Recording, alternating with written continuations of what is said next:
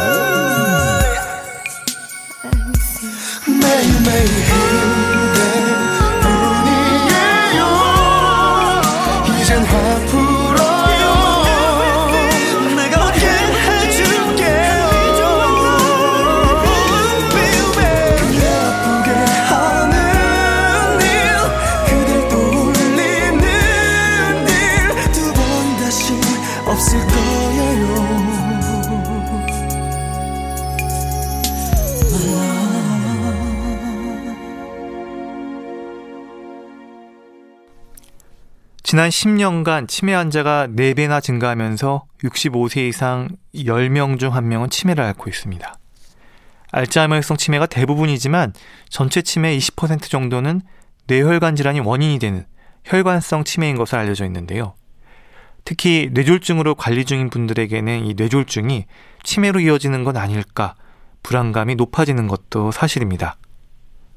혈관성 치매 어떻게 이해하면 될지 고려대 구로병원 신경과에 김치경 교수 전화 연결돼 있습니다. 안녕하십니까? 네, 안녕하세요. 예, 교수님. 치매라고 하면 알츠하이머를 떠올리는데요. 하지만 이 혈관성 치매도 소홀히 할 수 없는 부분이죠? 네, 그렇습니다. 전체 치매 환자분의 한 20% 정도는 혈관성 치매라고 하고 있고요. 또 이게 알츠하이머 병이 가장 대표적인 치매이긴 하지만 알츠하이머 병 환자들을 뭐 나중에 이제 부검을 했을 때 보면 혈관성 치매가 동시에 같이 있는 경우가 50%까지 보고될 정도로 알츠하이머 병에서도 소위 이제 혈액 뇌 혈액 순환이 안 돼서 생기는 치매인 혈관성 치매가 같이 동반되는 경우도 많습니다. 음, 그러면 어떤 차이가 있을까요? 저희의 생기는 원인 자체가 상당히 다릅니다. 양쪽 병이. 그래서 알츠하이머 병 같은 경우는 우리의 뇌라고 하면 주로 이제 신경과 신경세포와 혈관 이렇게 분포되어 있는데요. 알츠하이머 병은 신경세포 자체가 손상이 와서 어, 치매가 생기는 병이다. 이렇게 생각하시면 되겠고, 혈관성 치매는 혈관 손상 때문에 2차적으로 신경 손상이 와서 치매가 생기는 그런 병이다라고 보시면 되겠습니다. 음, 그렇다면 이 뇌졸중 환자들의 경우에요. 모두가 이 혈관성 치매로 이어지는 건 아니겠죠? 네, 그렇습니다. 뇌졸중 환자들의 모든 분이 혈관성 치매로 이어지진 않는데요. 사실 뇌졸중이라고 하면 혈관이 이제 막히는 뇌경색과 혈관이 터지는 뇌출혈이 있는데요. 이게 이제 크기도 상당히 다양하고 생기는 위치도 다양하기 때문에 우리가 이제 인지 기능에 문제를 일으키는 위치에 어, 제법 큰 크기의 뇌졸중이 발생한다면 혈관성 치매로 이어질 수는 있지만 모든 경우에 이어지는 것은 아닙니다. 음, 그러면 뇌졸중 때문에 치매가 왔다 이런 말도 하지 않나요, 사실? 이제 모든 환자가 혈관성 치매로 이어지는 건 아니지만 뇌졸중도 분명히 치매의 아주 중요한 위험 요인이긴 하거든요. 왜 그런가 하면 뇌졸중은 결국 이제 혈관이 막히거나 터져서 뇌의 어떤 부분이 손상이 오는 부분인데 하필 그 부분이 이제 언어를 담당한다든지 혹은 이제 어 기억력을 담당한다든지 판단력 이런 부분에 손상이 오게 되면 그것이 이제 뇌졸중 이후에 회복하는 경우도 있지만 회복을 못하고 후유증이 남거나 지속적으로 나빠지는 경우가 있기 때문에 뇌졸중 때문에 치매가 왔다 이런 말도 틀린 말은 아닙니다. 음, 그런 부분들이 이제 혈관성 치매를 말하는 것 같은데요. 그러면 어떤 요인들이 이런 부분들을 결정하게 될까요? 그래서 1차적으로는 뇌 손상의 이제 뇌졸중에 의한 뇌 손상의 크기와 위치가 중요하겠습니다. 그래서 뇌졸중이 매우 크다. 뇌 손상이 매우 크다, 범위가 넓다 이러면 여러 가지 부분을 침범하기 때문에 당연히 이제 혈관성 치매의 큰 위험 요인이 되겠고요. 설사 뇌졸중의 크기가 크지 않더라도 하필 위치가 어떤 이제 기억력, 뭐 판단력 이런 부분을 담당하는 부분에 뇌졸중이 온다면 또 혈관성 치매에 영향을 미치게 되겠습니다. 그래서 결, 결론을 말씀드리면 크기와 위치 양쪽이 다 중요하다라고 할 수 있겠습니다. 음, 그럼 치매 환자를 전체적으로 보면요 성별로는 좀 어때요? 그래서 이제 전체적으로는 여성이 좀 많다 이렇게 되어 있긴 합니다. 왜냐하면 아무래도 이제 평균 수명이 여성분이 좀 더 길기 때문에 기본적으로 치매라는 것은 이제 알츠하이머 병이나 혈관의 치매는 뭐 혈관의 노화든 뇌신경 세포의 노화든 노화 현상이기 때문에 평균 수명이 여성이 많기 때 높기 아 길기 때문에 여성이 좀 많긴 한데요. 혈관성 치매는 실질적으로 좀 위험 요인 중에 중요한 위험 요인 흡연 을 남성이 좀 더 많이 하기 때문에 아무래도 이제 뇌졸중과 더불어서 혈관성 치매도 남성이 좀 많은 편이 이게 사실입니다. 음, 그러면 치매 전 단계로 얘기되는 경도 인지 장애라는 것도 있잖아요. 이 알츠하이머나 혈관성 치매로 진단되기 전에 이게 모두 다 해당되는 건가요? 사실 경도 인지 장애다라고 하면 주로는 이제 알츠하이머 병에 조금 더 어, 특화된 그런 용어다 이렇게 생각하시면 되겠습니다. 왜냐하면 알츠하이머 병이라는 것은 뇌 이제 뭐 측두엽 내측이라고 해서 뭐 주로 기억력을 담당하는 부분에 신경 손상이 오기 시작하면서요. 아밀로이드란 것이 신경 세포에 이제 쌓이면서 신경 세포가 이제 죽어가고 서서히 이렇게 진행되는 병입니다. 그러다 보니까 이게 알츠하이머 병은 시초에는 뭐 살짝 증상이 가볍게 있다가 서서히 진행하면서 알츠하이머 병으로 진행되기 때문에 경도 인지 장애라는 단계를 설정하고 이 단계에서 조금 더 우리가 예방을 위한 노력을 더 해야 되겠다 이런 어, 측면이 있는데요. 사실 혈관성 치매는 갑자기 올 수도 있고요. 이게 이제 알츠하이머 병처럼 서서히 진행할 수도 있습니다. 그래서 음. 모든 경우에 다 경도 인지 장애를 통하고 혈관성 치매가 되는 건 아닌데요. 아. 그래도 혈관성 치매 중에 일부는 혈액 순환이 또 서서히 잘 되지 않으면서 뇌 손상이 알츠하이머 병처럼 오는 경우도 있기 때문에 견도 인지 장애가 꼭 알츠하이머 병에만 사용되는 용어는 아니지만 주로는 알츠하이머 병과 연관성이 더 크다 음. 이렇게 생각하시면 되겠습니다. 그러면 이제 갑자기 증상이 나타난다는 건 이게 초기부터 한쪽 마비와 같은 신경학적 증상을 보인다 이렇게 우리가 받아들이면 될까요? 저는 사실 혈관성 치매와 관련된 이제 뇌졸중의 대표 3대 증상이다 하면 얼굴 마비, 팔다리 마비, 언어 언어 혹은 발음 장애 이렇게 음. 이제 3대 증상을 말씀드리는데 사실 이 3대 증상이 전체 뇌졸중의 한 75% 정도를 차지하고 나머지 25% 정도는 좀 다른 증상들이 있거든요. 네. 그래서 이런 흔한 증상들과 함께 기억력이 떨어진다든지 흔한 증상들과 함께 판단력이 떨어진다든지 혹은 좀 이치에 맞지 않는 말씀을 갑자기 하신다. 이런 상황이 벌어진다면 이것은 이제 혈관성 치매와 좀 더 관련이 많은 증상이다라고 할 수 있지만 사실 이런 3대 증상 없이 갑자기 어, 인지 능력 저하만 발생하는 경우도 있기 때문에 혈관성 치매가 상당히 다양하고 실제로 좀 구별이 어렵다라고 말씀드릴 수도 있겠습니다. 음, 그러면 이제 작은 혈관들이 좁아지거나 이제 막히는 경우에 알츠하이머처럼 서서히 점진적으로 진행될 수도 있고 또 이제 급격하게 진행되는 경우도 있고 이런 것들은 결국은 사례마다 다 다르겠네요. 그래서 이제 뇌 혈관이 막히는 경우는 저희 소위 이제 전문가들 입장에서는 크게 두 가지로 구별하는데요. 좀 큰 혈관이 막히는 경우와 작은 혈관이 막히는 경우 이렇게 두 가지를 구별을 합니다. 큰 혈관이 막히는 경우는 뭐 크다, 크다 이런 의미로 보시기도 아시 겠지만 아무래도 뇌 손상이 크기 때문에 마비라든지 인지 능력 저하 이런 것들이 동시에 나타나는 경우가 많습니다. 그래서 큰 혈관이 막히면 한 번에 이렇게 어 혈관성 치매가 발생하는 경우가 많은데요. 작은 혈관이 막히면 증상 자체가 어떤 특정한 증상만 나올 가능성이 있거든요. 뭐 작은 혈관이 막혀서 마비만 있다든지 작은 혈관이 막혀서 발음만 어눌하다든지 인지 능력 장애 없이 이런 경우가 보통 대부분인데 어떤 경우는 작은 혈관이 서서히 혈액 순환이 안 되면서 마치 알츠하이머 병처럼 인지 능력이 점진적으로 떨어지는 경우가 있습니다. 그래서 그런 경우를 우리가 주로 작은 혈관이 막혀서 알츠하이머 병과 비슷한 형태의 혈관성 치매가 발생한다. 그래서 우리가 이제 피지라 치매다. 뭐좀 음. 용어가 어려운데요. 그런 표현을 써서 좀 특별한 형태의 혈관성 치매를 정의하기도 합니다. 음, 아, 좀 내용이 좀 어려운 것 같은데요. 네, 예, 조금 복잡하실 수는 예. 있을 것 같은데. 그러면 이제 인지장애, 결국은 기억력이나 이런 인지장애에 있어서 알츠하이머의 경우에는 힌트를 줘도 모르지만 혈관성 치매는 힌트를 주면 기억해낸다 이렇게 말씀하시는 분도 있거든요. 이게 맞나요? 네, 이게 좀 어 뭐 또한 알츠하이머 치매 같은 경우와 혈관성 치매가 좀 다른데요. 알츠하이머 병, 알츠하이머 치매는 주로 이제 해마라고 해서 기억을 등록하는 부분부터 문제가 생깁니다. 그렇기 때문에 기억이 등록이 되지 않는다면 이게 힌트를 주더라도 어, 기억을 못 하시겠죠. 등록 자체가 안 됐기 때문에.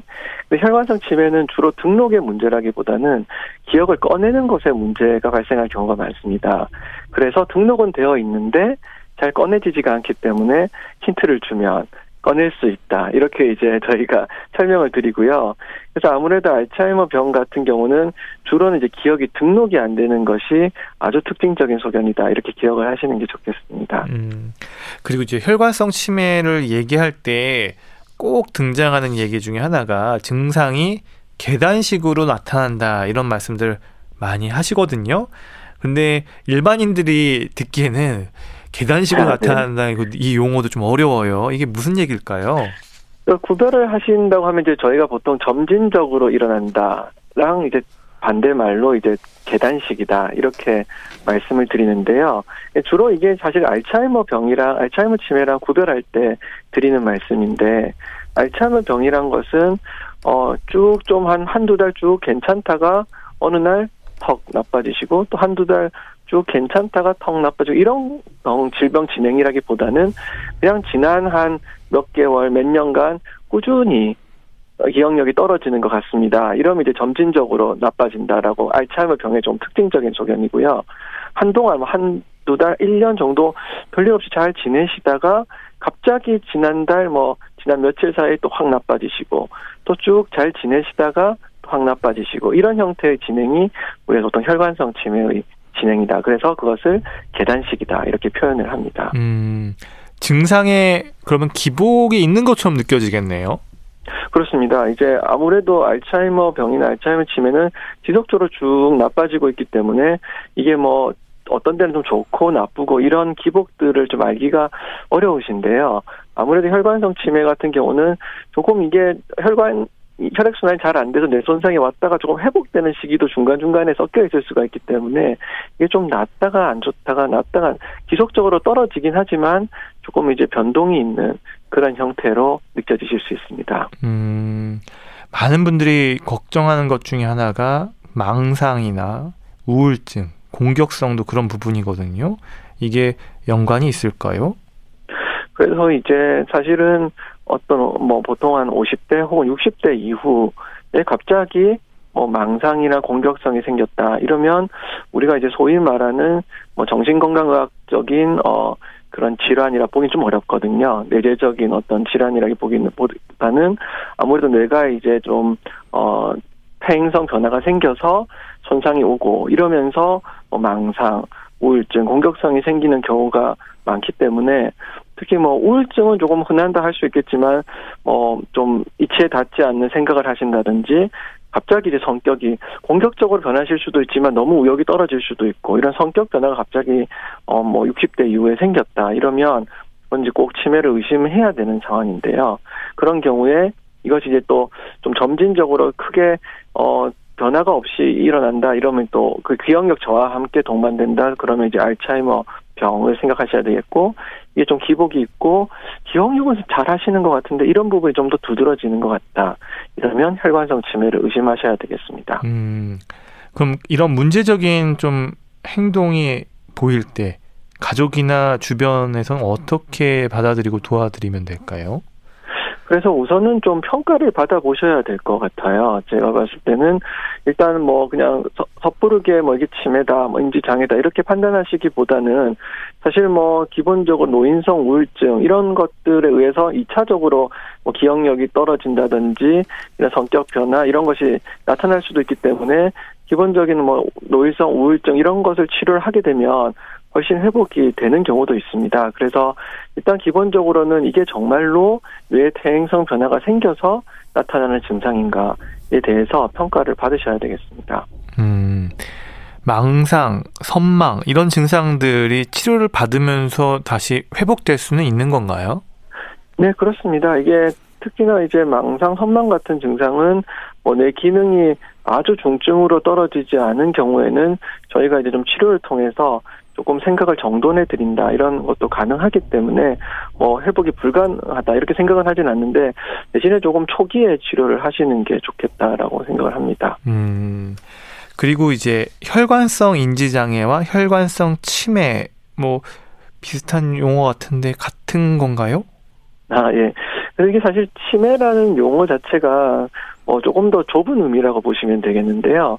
이미 이제 우리가 좀 안타깝게 치매라고 진단을 했을 때는 일상생활 능력도 떨어지고 지속적으로 그런 인지 기능이 계속 혈관 혈액 순환이 잘 안 되면서 지속적으로 어 기능이 인지 기능이 떨어지고 있는 상태이기 때문에 치매는 조금 더 이제 심각한 상황이라고 생각하시면 되겠고 그이좀더 넓은 범위에서 우리가 지금 인지 기능이 지속적으로 감소돼 뭐 계단식이든 지속적이든 감소되고 있지는 않고 일상생활에 어려움을 느낄 정도는 아니지만 그래도 분명 유의미한 정도의 인지 장애가 있다. 조금 넓은 의미에서는 혈관성 인지 장애 이렇게 정의를 해서 조금 넓은 의미가 혈관성 인지 장애고 조금 더 이제 심각하고 좀 좁은 의미가 혈관성 치매다. 이렇게 보시면 되겠습니다. 음, 그리고 이제 혈관성 치매에도 유형이 있다고 하던데요. 이름이 좀 어렵더라고요. 아, 네, 설명 좀 부탁드릴게요. 그래서 혈관성 치매는 뭐 사실은 이제 보통 이제 큰 혈관이 막히는 막혀서 인지 능력이 떨어지는 경우가 있고요. 좀 작은 혈관이 막혀서 떨어지는 경우가 있는데요. 뭐 이 각각의 용어를 뭐 일반인들께서 아실 필요가 있는 것 같지는 않은데 이게 이제 큰 혈관이 막히면 갑자기 인지 기능이 확 떨어져서 나빠지는 상황의 종류의 혈관성 치매가 있고요.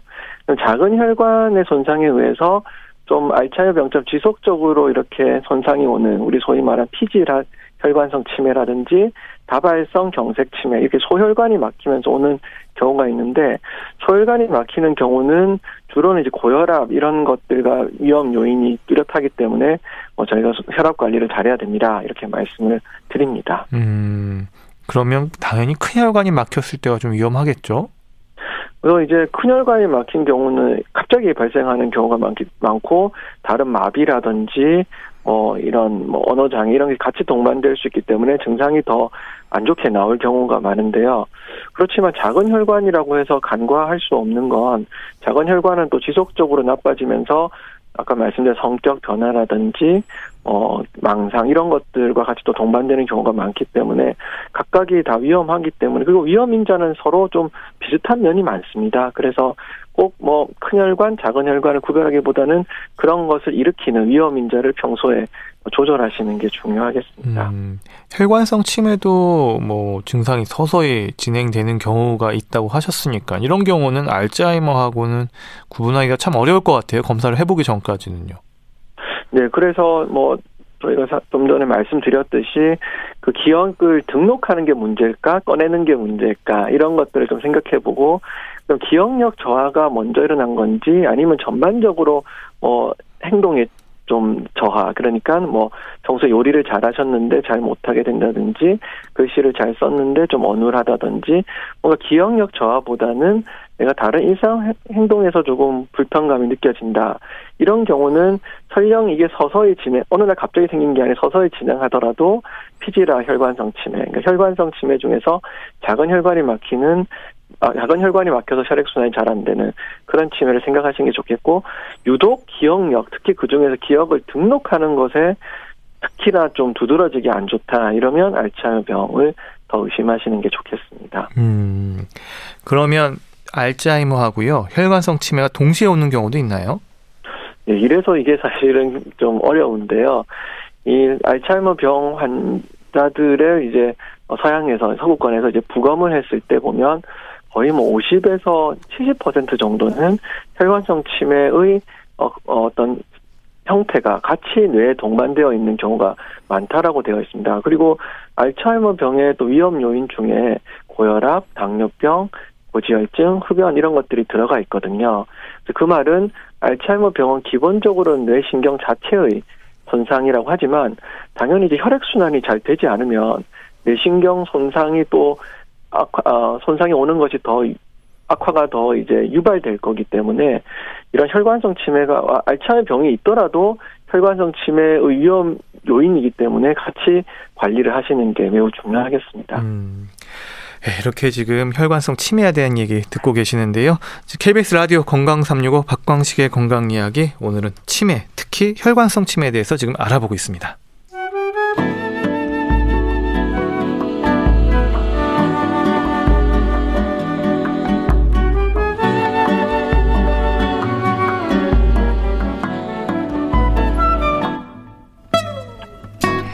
건강한 하루의 시작. KBS 라디오 건강 365. 박광식의 건강 이야기 고려대 구로병원 신경과 김치경 교수와 함께하고 있습니다. 혈관성 치매에 대해서 말씀 나누고 있는데요. 교수님 그러면 65세 이상이면요 무료로 치매 검사를 받을 수 있지 않나요? 이 어떤 부분들을 확인하게 되나요? 네, 그래서 저희가 이제 표준화된 신경 심리 검사라고 해서 우리 어떤 어, 뇌의 어, 인지 기능을 평가할 수 있는 그런 어, 설문이 있습니다. 설문지, 뭐, 그래서 같이 조사할 수 있는 검사가 있습니다. 물론 이제 조, 검사지들은 굉장히 다양하고, 이게 이제 알츠하이머 병에 좀 특화된 것, 혈관성 치매에 좀 특화된 것, 혈관성 치매 중에서도 뭐 피지라 치매, 큰혈관의 치매 이런 것들에 대해서 특화된 신경심리 검사들이 있는데요. 가장 기본적인 검사들부터 진행하고요. 또 한 가지는 의사의 문진이 굉장히 중요합니다. 이런 검사만 가지고 뭐 치매를 진단할 수 있는 건 아니고 그 전에 위험 인자 그리고 진행 상황 이게 갑자기 나빴다가 최근 호전이 되고 있는 건지 지속적으로 나빠지고 있는 건지 뭐 계단식으로 떨어지는 건지 점진적인지 일상생활은 어떤지 이런 이제 문진과 더불어서 신경심리 검사와 문진이 동시에 이루어지고 있습니다. 음, 그러면 이제 경도 인지 장애로 진단되는 경우에요. 이 경우에 이제 잘 관리를 하면 이제 치매로 진행되는 걸 막을 수 있다는 거죠? 네, 그래서 사실 이 경도 인지 장애라는 것은 모든 한, 경도 인지 장애 환자가 뭐 알츠하이머 병이나 혈관성 중증 혈관성 치매로 진행하는 것은 아닙니다. 그렇기 때문에 그분들 중에는 분명히 그, 그 정도의 상태, 오히려 좀 회복되시는 분도 있고, 뭐, 아직은 뇌 손상이 많이 온 게 아니기 때문에 우리가 중요한 것은 그런 이제 경도 인지 장애 정도의 상황에서 어떤 위험 요인이 있는가를 정확하게 파악을 해서 그것을 이제 회복시켜 드리는 게 중요하겠습니다. 음. 그러면 경도 인지 장애가 있을 때 뇌 MRI는 찍을 필요가 있나요? 그래서 이제 그 MRI 검사라는 것이 이제 뇌를 보여주는 아주 좋은 영상 검사이긴 합니다. 실제로 다른 CT라든 초음파 이런 검사 대비 뇌가 이제 뼈에 쌓여 있기 때문에 뼈 안에 있는 뇌 조직을 보기에는 MRI가 가장 좋은 검사기는 한데요. 그렇다고 해서 또 경도인지 장애 환자 모든 분이 다 찍어야 되는 건 아니기 때문에 병의 진행 상황, 혹시 위험 요인, 그리고 이제 다른 증상, 뭐 아까 말 팔다리 마비라든지 어, 발음 장애 이런 것들의 여부에 따라서 우리가 MRI 촬영 여부를 결정해야 되겠습니다. 음, 그럼 경도 인지 장애라는 진단을 받았을 때 시간을 두고 다시 검사를 받아야 하는 말도 있던데요.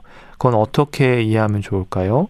네, 그게 이제 굉장히 중요하겠습니다. 왜냐하면 경도 인지 장애란 것은 지금 현 시점에서 이렇다라는 거고 과연 이게 뭐 지금은 조금 평, 정상보다는 인지 기능 전체적인 상황이 좀 떨어져 있지만 시간이 지나서 했을 때 다시 회복될 수도 있고요. 사실은 뭐 그 정도로 유지될 수도 있고 떨어질 수도 있는데 우리가 가장 걱정한 것은 뭐한 6개월에 1년 정도 시간이 지났을 때 검사를 했는데 지속적으로 떨어지고 있다. 이런 게 이제 굉장히 좋지 않은 소견이거든요. 그래서 어떤 한 시점의 검사도 중요하고 그때 문진에서 과거에 어땠는지를 잘 말씀해 주시는 것도 중요하지만 실제로 추적을 하면서 어, 인지 능력의 전체적인 상황이 어떻게 변화하는지 확인하는 것이 매우 중요하겠습니다. 네. 치매에 대한 부담이 두려움으로 자리하는 분들이 많은데요. 오늘 리포터 전수연 씨 자리했습니다. 안녕하세요. 네, 안녕하세요. 네, 치매에 대한 취재를 하셨을 텐데요. 네. 궁금한 것들 참 많으셨을 것 같아요. 네, 뭐 치매도 여러 가지 있지만 오늘은 혈관성 치매에 대해서 궁금한 것들을 좀 질문을 드려서 답변을 좀 들어볼까 하는데요. 우리 시민들이 어떤 걸 궁금해하시는지 직접 들어보시고 우리 교수님께 답변 들어보도록 할게요. 제 친구 아버님이 요즘 치매 증상이 있는 것 같아서 병원에 가셨다는 거예요. 근데 진찰 결과 혈관성 치매로 진단받으셨다고 하는데 그래서 많이 걱정을 하던데 저희 부모님도 연세가 있으니까 걱정이 돼서요. 이 혈관성 치매 잘만 치료하면 좋아지는지 궁금합니다. 저희 작은 아빠가 뇌출혈로 개도수를 했고 치료한 지 5년째가 됐는데요.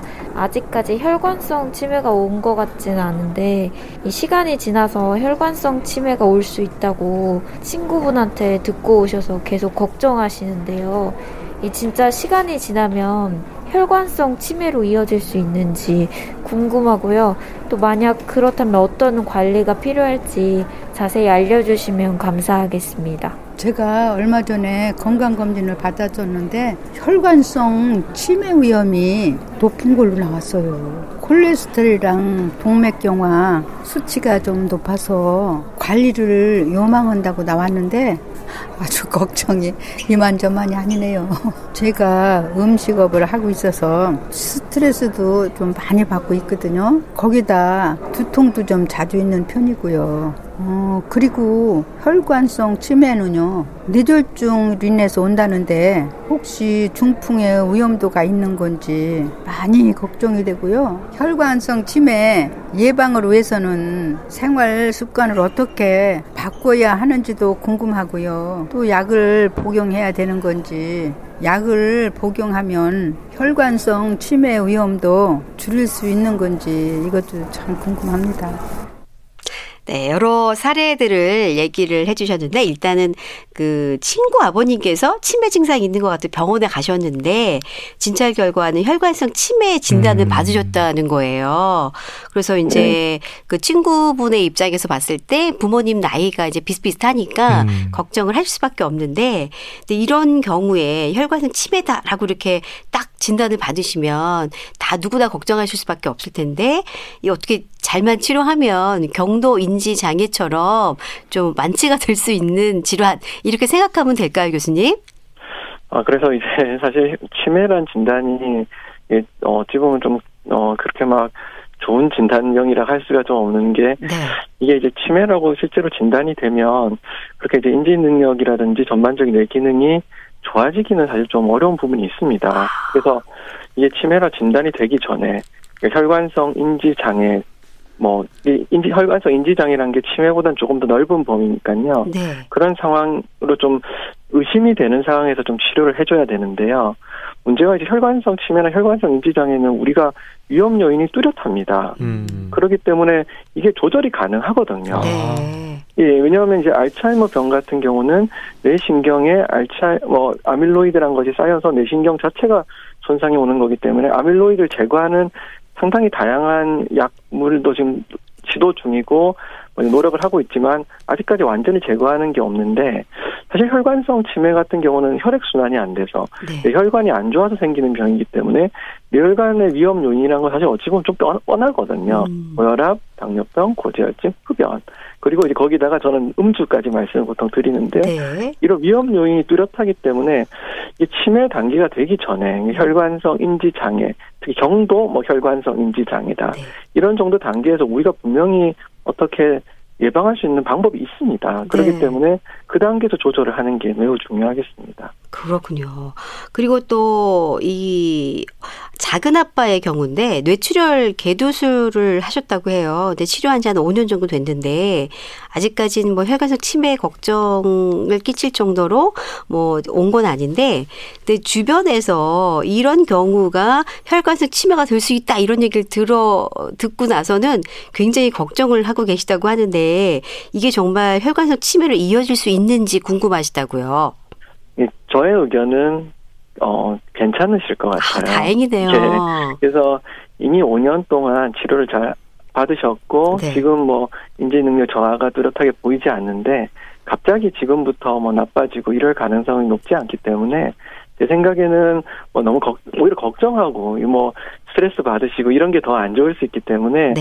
마음을 좀 편하게 가지시고 지내셔도 되는데 음. 이제 저 중요한 건 사실 이 혈관성 치매, 혈관성 인지 장애는 계속 공통적으로 말씀드린 위험 인자가 확실히 있습니다. 네. 그렇기 때문에 뇌출혈이 생길 위험 인자가 있으실 터이거든요. 보통 고혈압이 많은데 이제 그런 고혈압 관리가 잘 되느냐 음, 안 되느냐가 더 중요하지 이전에 뇌출혈의 경력이 있었느냐보다는 네. 앞으로 어떻게 위험 인자를 관리하시느냐가 더 중요하기 때문에 괜히 걱정하시고 스트레스 받는 것보다는 이미 지나간 일은 어쩔 수 없지만 앞으로 네. 잘하면 충분히 어, 예방이 가능하다라고 생각하시는 게 좋겠습니다. 그러면 이분 같은 경우는 혈압 관리를 좀 신경을 많이 쓰시는 게 제일 중요하시겠네요. 네, 그래서 사실은 혈압 관리라는 게 이게 그냥 약만 먹는다고 혹은 뭐 병원에 저희가 자주 방문은 못할 테니까 방문할 때만 재고 이런 것만 가지고는 좀 부족한 것 같습니다. 이게 혈압이라는 게 평소 혈압이 어떤가 이런 게 굉장히 중요하기 때문에 네. 저는 이제 보통 추천을 드릴 게 아침에 일어나서 화장실 갔다 오셔서 한 약 먹기 전에 한 5분 정도 쉬고 매일같이 혈압을 재서 이렇게 기록을 쭉 음, 해놓고 본인 혈압을 관리를 하시는 게 네. 이게 중요하거든요. 그래서 그런 것이 미래의 나의 어, 뇌를 위해서도 나의 어, 치매 예방을 위해서도 가장 중요한 일이 아닐까라고 생각합니다. 그럼 교수님 아침에만 재면 충분한가요? 보통 아침 저녁으로 얘기들 많이 하셔서 네, 그 사실 뭐 자주 재면 어 좋긴 좋아요. 자주 재면 뭐 네. 여러 가지 데이터도 많고 실제로 평균적인 혈압이 어떤지 오전은 어떤지 어, 좋은데 이제 뭐 자, 오전 오후 다 재면 좋긴 좋지만 힘드시다면 아침이라도 라고 말씀을 보통 드리고요. 네. 어, 매일이 힘드시면 이틀에 한 번이라도 음. 그러니까 이제 매일 재고 아, 아침 저 오, 오전 오후를 제거하면 가장 좋겠지만 네. 포기하시기보다는 생각나실 때만이라도 재는 것을 추천을 보통 드립니다. 생각나실 때만이라도 이 고혈압 체크하는 거, 혈당 체크하는 네. 거 가장 중요하다는 거 네. 네, 많이 도움이 됐을 것 같고요. 그리고 중요한 거는 이제 이분은 또 건강 검진 결과가 혈관성 치매 위험도가 나왔다 이렇게 음. 얘기를 하시더라고요. 그러면 치매로 진단 받은 것보다 훨씬 나은 경우인데 근데 이분이 알고 보니까 콜레스테롤 수치도 좀 있고 또 동맥경화증도 나왔다고 얘기를 하시더라고요. 그래서 관리를 요망한다 이렇게 얘기를 하셨다고 하는데 근데 이분이 또 이 음식업을 하다 보니까 스트레스도 좀 많이 받는 편이고 두통도 굉장히 많이 있어서 이게 혈관성 치매 뇌졸중을 해서 오지- 오다 보니까 굉장히 걱정을 하고 있고 또 중풍의 위험이 있는 건 아니냐 너무 걱정된다 이렇게 얘기를 하시는데 어떻게 얘기를 좀 해드릴 수 있을까요? 네, 그 리포터께서 잘 말씀을 해주셨듯이 치매로 진단 받으신 게 아니고 네. 위험 위험 어, 위험도. 요인이 좀 있다, 네. 위험도가 높다 이렇게 말씀하시기 때문에 충분히 예방이 가능한 아. 상황이다. 네. 그리고 오히려 어, 위험도를 우리가 인지했기 때문에 뭔가 할 수 있다는 데 굉장히 큰 장점입니다. 제가 아. 생각에. 예. 그래서 뭐 특히 고지혈증이 좀 안 좋다, 뭐 고지혈증이 있다 이러셨으면 네. 그것을 적극적으로 관리하시면 분명히 뇌 기능, 그러니까 치매 예방할 수 있는 방법이 있는 거거든요. 네. 그래서 위험도가 높다 나와서 어 큰일이다, 큰일 났네 이렇게 걱정하시기보다는 네. 오히려 야 이거 내가 좀 발견했기 때문에 다행이다. 미래 위험도를 낮출 음. 수 있는 방법을 찾았다라고 생각하시는 게 좋겠고요. 그리고 이제 단순 두통이라든지 어지러움증만 네. 가지고는 이게 이제 어 혈관성 치매 위험인자라고 보기는 좀 어렵습니다. 그리고 오히려 장기간 두통 어지럼증이 있었던 분이라고 그러니까 갑자기 한 50대 이후에 갑자기 두통이 새로 생긴 건 좀 조심을 하긴 해야 되는데 네. 장기간 두통이 있는 분들이라고 한다면 사실은 이제 두통 자체가 그렇게 큰 위험은 아닌데요. 오히려 두통에 너무 신경을 쓰시다 보니 뭐 진통제를 과용한다든지 약을 좀 과용하고 이런 것들이 오히려 뇌인지 기능을 떨어뜨릴 수도 있거든요. 네. 그래서 너무 이거를 걱정하시기보다는 뭐 조금은 받아들이시고 지내시는 것도 하나의 방법이 아닐까라고 생각합니다. 그러면 이분 같은 경우는 이제 위험도니까 말씀하신 것처럼 위험 인자를 일단 잘 관리하는 게 제일 중요할 것 같고 이분은 또 이 혈관성 치매를 예방하기 위해서 생활 습관을 또 어떻게 바꿔야 되는지도 궁금하시고 또 약을 복용하면 어 좋아질 수 있는지 또 궁금해 하셨어요. 네, 그래서 고지혈증 같은 경우는 워낙에 이제 어 저희가 약이 충분히 나와 있기 때문에 음. 조절 가능한 범위의 질환이라서 약을 잘 복용하시면서 어, 하- 지내시면 되겠고 사실 뭐 이게 기본적으로 고지혈증, 고혈압, 당뇨병 같은 병이 갑자기 생긴 병이라기보다는 지난 뭐 2, 30년간의 나의 생활 습관이 누적돼서 생긴 병이기 때문에 네. 좀 생활 습관을 바꾸시긴 하셔야 됩니다. 네. 그래서 내가 이제 지금까지 생활했던 게 건강했다라고 생각하시기보다는 조금 이제 어떤 측면에서 바꿀 수 있는가를 한번은 어, 이런 말씀드린 반성을 한번 해보실 필요는 있는데 주로는 이제 말씀드릴 때 어 좀 고탄수 그리고 지방질이 많은 특히나 동물성 지방이라든지 튀긴 음식에 있는 트랜스 지방 이런 것들 섭취가 많은 것이 안 좋기 때문에 네. 어, 충분한 운동과 함께 뭐 야채류와 식물성 지방 혹은 뭐 오메가 3가 포함되어 있는 어, 어, 어류의 뭐 등푸른 생선의 지방 성분 이런 것들을 좀 섭취를 하시고 네. 어, 생활 습- 식이 습관이나 운동 습관을 바꾸는 것부터 음. 시작하시는 것을 추천드립니다. 아 교수님의 우리 깨 같은 답변 잘 들었습니다. 네, 이렇게 취재해주신 저- 리포터 전수연 씨 오늘 감사합니다. 고맙습니다.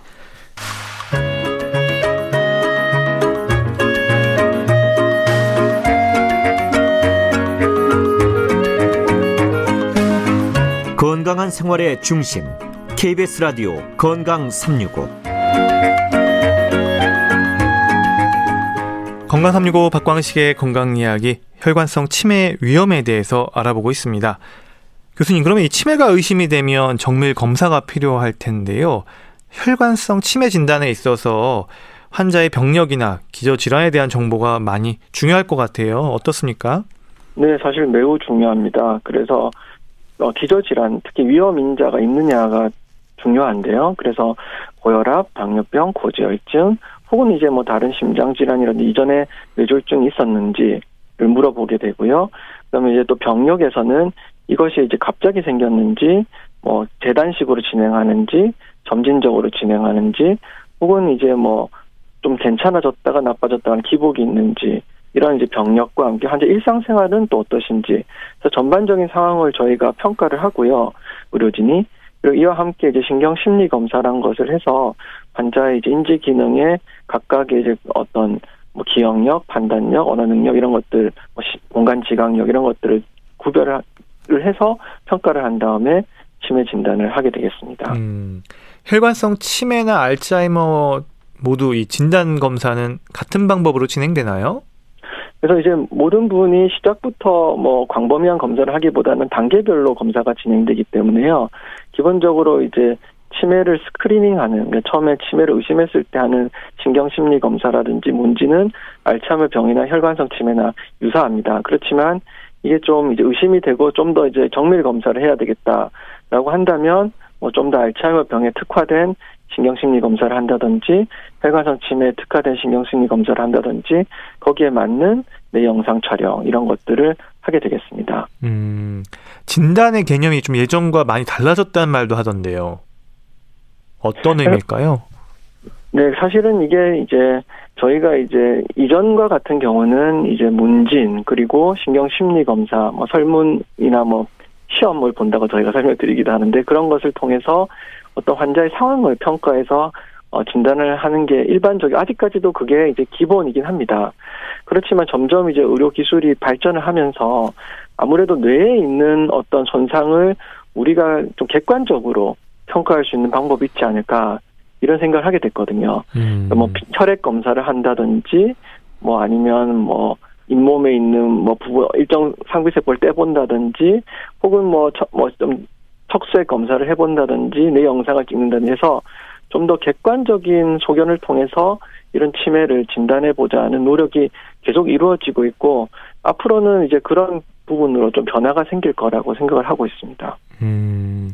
그리고 이제 CT를 찍어야 되는지 MRI를 찍어야 되는지 이런 것도 좀 궁금해요.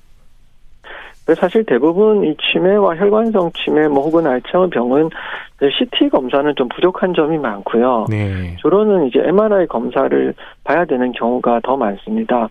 물론 CT도 좋은 검사긴 하지만 이 CT 검사에서 이상이 나올 정도면 상당히 이제 중증의 질환일 가능성이 많고요. 이제 MRI는 조금 더 경도의 질환에서도 어떤 내 특정 부위 위축이 있다든지 혹은 내 혈관 장애, 혈관 혈액 순환의 장애 혹은 뭐내 뇌출혈 이런 것들에 의해서 뇌 손상이 있는지를 조그만 크기들은 이제 MRI가 훨씬 잘 보여주기 때문에 아무래도 치매 관련해서 특히 혈관성 치매 관련해서 검사를 중에 CT와 MRI를 고르라고 한다면 아무래도 MRI가 좀 더 도움이 되는 정보는 많을 것이라 생각합니다. 음, 그럼 MRI도 시간 간격을 두고 계속 찍으면서 변화를 봐야 되겠네요.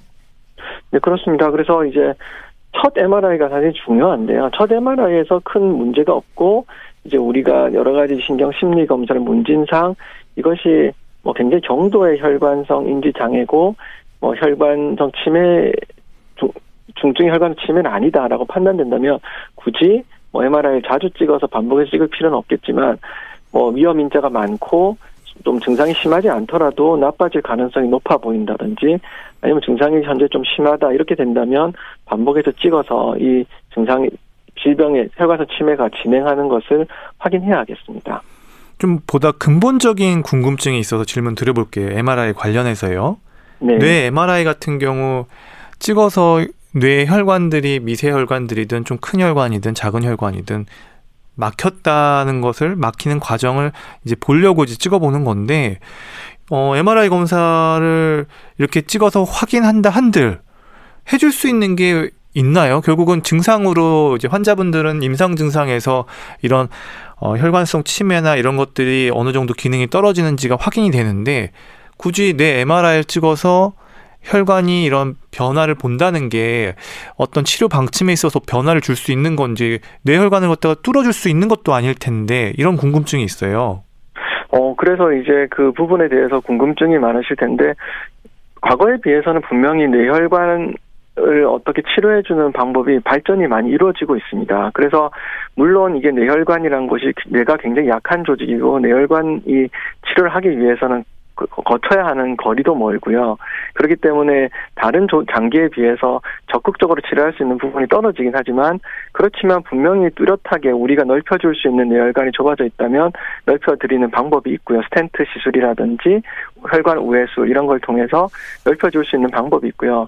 더 중요한 것은 사실 뇌혈관이 좁아지고 있다는 객관적인 판단이 서게 되면 이게 우리가 약을 쓸 때도 똑같은 약을 쓸 때도 강도를 얼마나 세게 쓸 수 있느냐 이런 걸 음. 조절을 바꿀 수가 있습니다. 아. 예, 만약에 우리가 그걸 모른다 그러면 아무래도 약을 쓸 때 좀 주저함이 생기거든요. 근데 네. 이제 확실하게 뇌혈관 이상이 발견되면 똑같이 고지혈증을 치료를 하더라도 더 적극적으로 조금 더 강력한 약을 조금 더 어, 우리의 고지혈증 타겟, 소위 말하는 저밀도 콜레스테롤, 나쁜 콜레스테롤 하는 것을 타겟을 조금 더 낮게 설정할 수가 있기 때문에 우리가 이것을 그러니까 지피지기면 백전백승이라는 것처럼 적을 알고 있으면 조금 더 이제 확실한 전략을 세울 수 있기 때문에 저는 그래서 특히나 이제 혈관성 치매가 확실하게 의심되고 뭐 그런 문제가 있다면 내 혈관 상태는 봐둬야 한다라고 생각합니다. 음, 그러니까 이게 어느 정도 객관적 근거를 담보하기 위해서는 이게 필요한 검사네요. 어. 그리고 이제 PET 검사 이것도 진행이 된다고 들었는데 이게 맞나요? 이게 왜 필요한 건가요? 사실 이제 혈관성 치매 관련해서는 PET 검사, 펫 검사는 그다지 필요하지는 않습니다. 아. 예, 그렇지만 이게 이제 알츠하이머 병에서 어 상당히 유용한 점이 있거든요.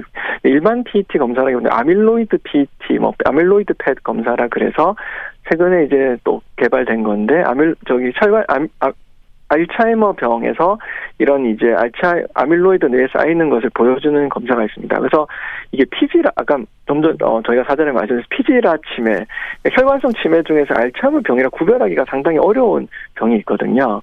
이런 경우에 이제 PET 검사를 하게 되면 이게 좀 알츠하이머 병에 좀 더 특화된 문제인 건지 아니면 혈관성 치매에 좀 더 특화된 문제인 건지 우리가 구별을 할 수 있기 때문에 장점이 있습니다. 그렇지만 모든 뭐 혈관성 치매 PET 검사, 펫 검사가 필요하냐? 그렇다면 그렇지는 않습니다. 음, 그러면 이제 어, 혈관성 치매 있을 때 약물 치료 관련돼서 질문 드려볼게요. 어떤 약들을 쓰고 이거는 평생 먹어야 되는 건지 이런 것들이 좀 궁금합니다. 간단하게 정리해 주시죠. 혈관성 치매의 치료 자체에서 어떤 신경세포를 보호해드리는 약은 어, 아직까지는 뚜렷하게 증명된 게 없습니다. 음. 그렇기 때문에 결과적으로는 일단 더 진행을 막기 위해서 혈관, 혈액순환을 잘 시켜드리기 위해서는 기본적으로 위험 인자를 관리하는 고혈압약, 고지혈증약, 있다, 그러니까 위험이 있다면 당뇨병 약 이런 것들을 어, 쓰게 되고요. 또 한 가지는 그래도 혈액 순환을 시켜야 되기 때문에 항혈소판제라든지 뭐 항응고제 같이 혈액 순환을 좀 악화시키는 그런 것을 막는 약제는 우리가 사용을 하게 됩니다. 그래서 어. 혈관성 치매라는 것이 혈액 순환이 안 돼서 내 신경이 2차적으로 손상이 오는 거기 때문에 우리의 목표는 내 혈액 순환을 잘 시켜드리는 것 이것이 목표다라고 생각하시면 되겠습니다. 음, 그러니까 고혈압이 있으면 고혈압 치료를 잘 관리를 해야 되고 이런 것들은 개념이 이제 이해가 가는데요. 그러면 이제 피를 약간 약간 묽게 하는 이런 항혈소판제나 이런 약들도 종류가 다양할 텐데 이런 부분들이 진행을 확실히 막는다는 근거는 있나요? 어, 혈관성 치매가 확실하다 그러면 진행을 막을 수 있습니다. 그렇지만 음. 이제 저희가 이제 작은 혈관의 혈관성 치매의 진행을 막을 수 있느냐 이런 부분에 조금 아직도 연구가 진행하는 부분들이 있고요. 그래서 어떤 항해솔 판제가 가장 좋을까? 사실 항해솔 판제도 종류가 많거든요. 그래서 뭐 요즘 뭐 아스피린, 클로피도그렐, 뭐 실로스타졸 이런 다양한 형태의 항해솔 판제가 있는데 그 중에서는 또 어떤 것이 좋을까? 이런 것은 계속 연구가 진행 중에 있기 때문에 어 물론 이제 의사와 상의를 하셔야 되겠지만 더 좋은 약제가 나오기를 저도 기대를 하고 있습니다. 음. 이렇게 약물 치료도 종류가 많기 때문에 결국은 의사 선생님과 잘 상담해서 이렇게 잘 복용을 하는 게 중요할 것 같다는 생각이 들고요. 이제 이 치매, 혈관성 치매와 관련돼서 교수님께서 어, 환자분들이나 그리고 이 혈관성 치매 위험이 높은 어, 일반 청취자 여러분들을 위해서 마지막으로 조언 부탁드릴게요. 뭐 치매에 대한 걱정이 굉장히 많으실 테고 또 이제 치매란 병이 생기지 말아야 되겠다라는 생각하시는 분이 워낙 많으시겠지만 그 많으시겠습니다. 그래서 혈관성 치매 같은 경우는 물론 굉장히 어, 중한 병이지만 이게 위험 요인이 뚜렷하기 때문에 우리가 조절이 가능합니다. 그 점이 음. 이제 가장 다행인 점, 뭐 그나마 이제 다행인 점이라 할 수 있겠는데요. 그래서 혈관성 치매 위험 요인을 잘 아는 것이 중요합니다. 그래서 특히나 혈관을 손상시킬 수 있는 고혈압, 당뇨병, 고지혈증, 흡연. 이 네 가지는 절대 하시면 그러니까 조절을 잘하고 흡연은 절대 하시면 안 되겠고 거기에 더불어서 예, 음주 자체도 혈액순환이 잘 되지 않는 뇌에서 뇌신경 손상을 분명히 일으키기 때문에 상기 네 가지와 음주까지는 조심을 하셔야 되기 때문에 고혈압, 당뇨병, 고지혈증을 조절하시고 그 다음에 이제 금연하시고 절주하시는 것을 꼭 추천드리고요. 이것들이 다 기본적인 생활 습관의 병이기 때문에 평소에 식이 생활, 식이 습관이라든지 운동을 하는 정도 이런 것들에 대해서 꼭 한 번쯤은 더 생각을 해보시는 게 그냥 막연히 혈관성 치매를 위험을 걱정하시기보다는 미래 위험을 줄일 수 있는 방법이다라고 말씀드릴 수 있겠습니다. 네, 말씀 잘 들었습니다. 고려대 구로병원 신경과의 김치경 교수님 오늘 말씀 고맙습니다. 네, 감사합니다. 저는 태연이 부르는 가까이로 인사드립니다. 지금까지 의학 전문 기자 박광식이었습니다.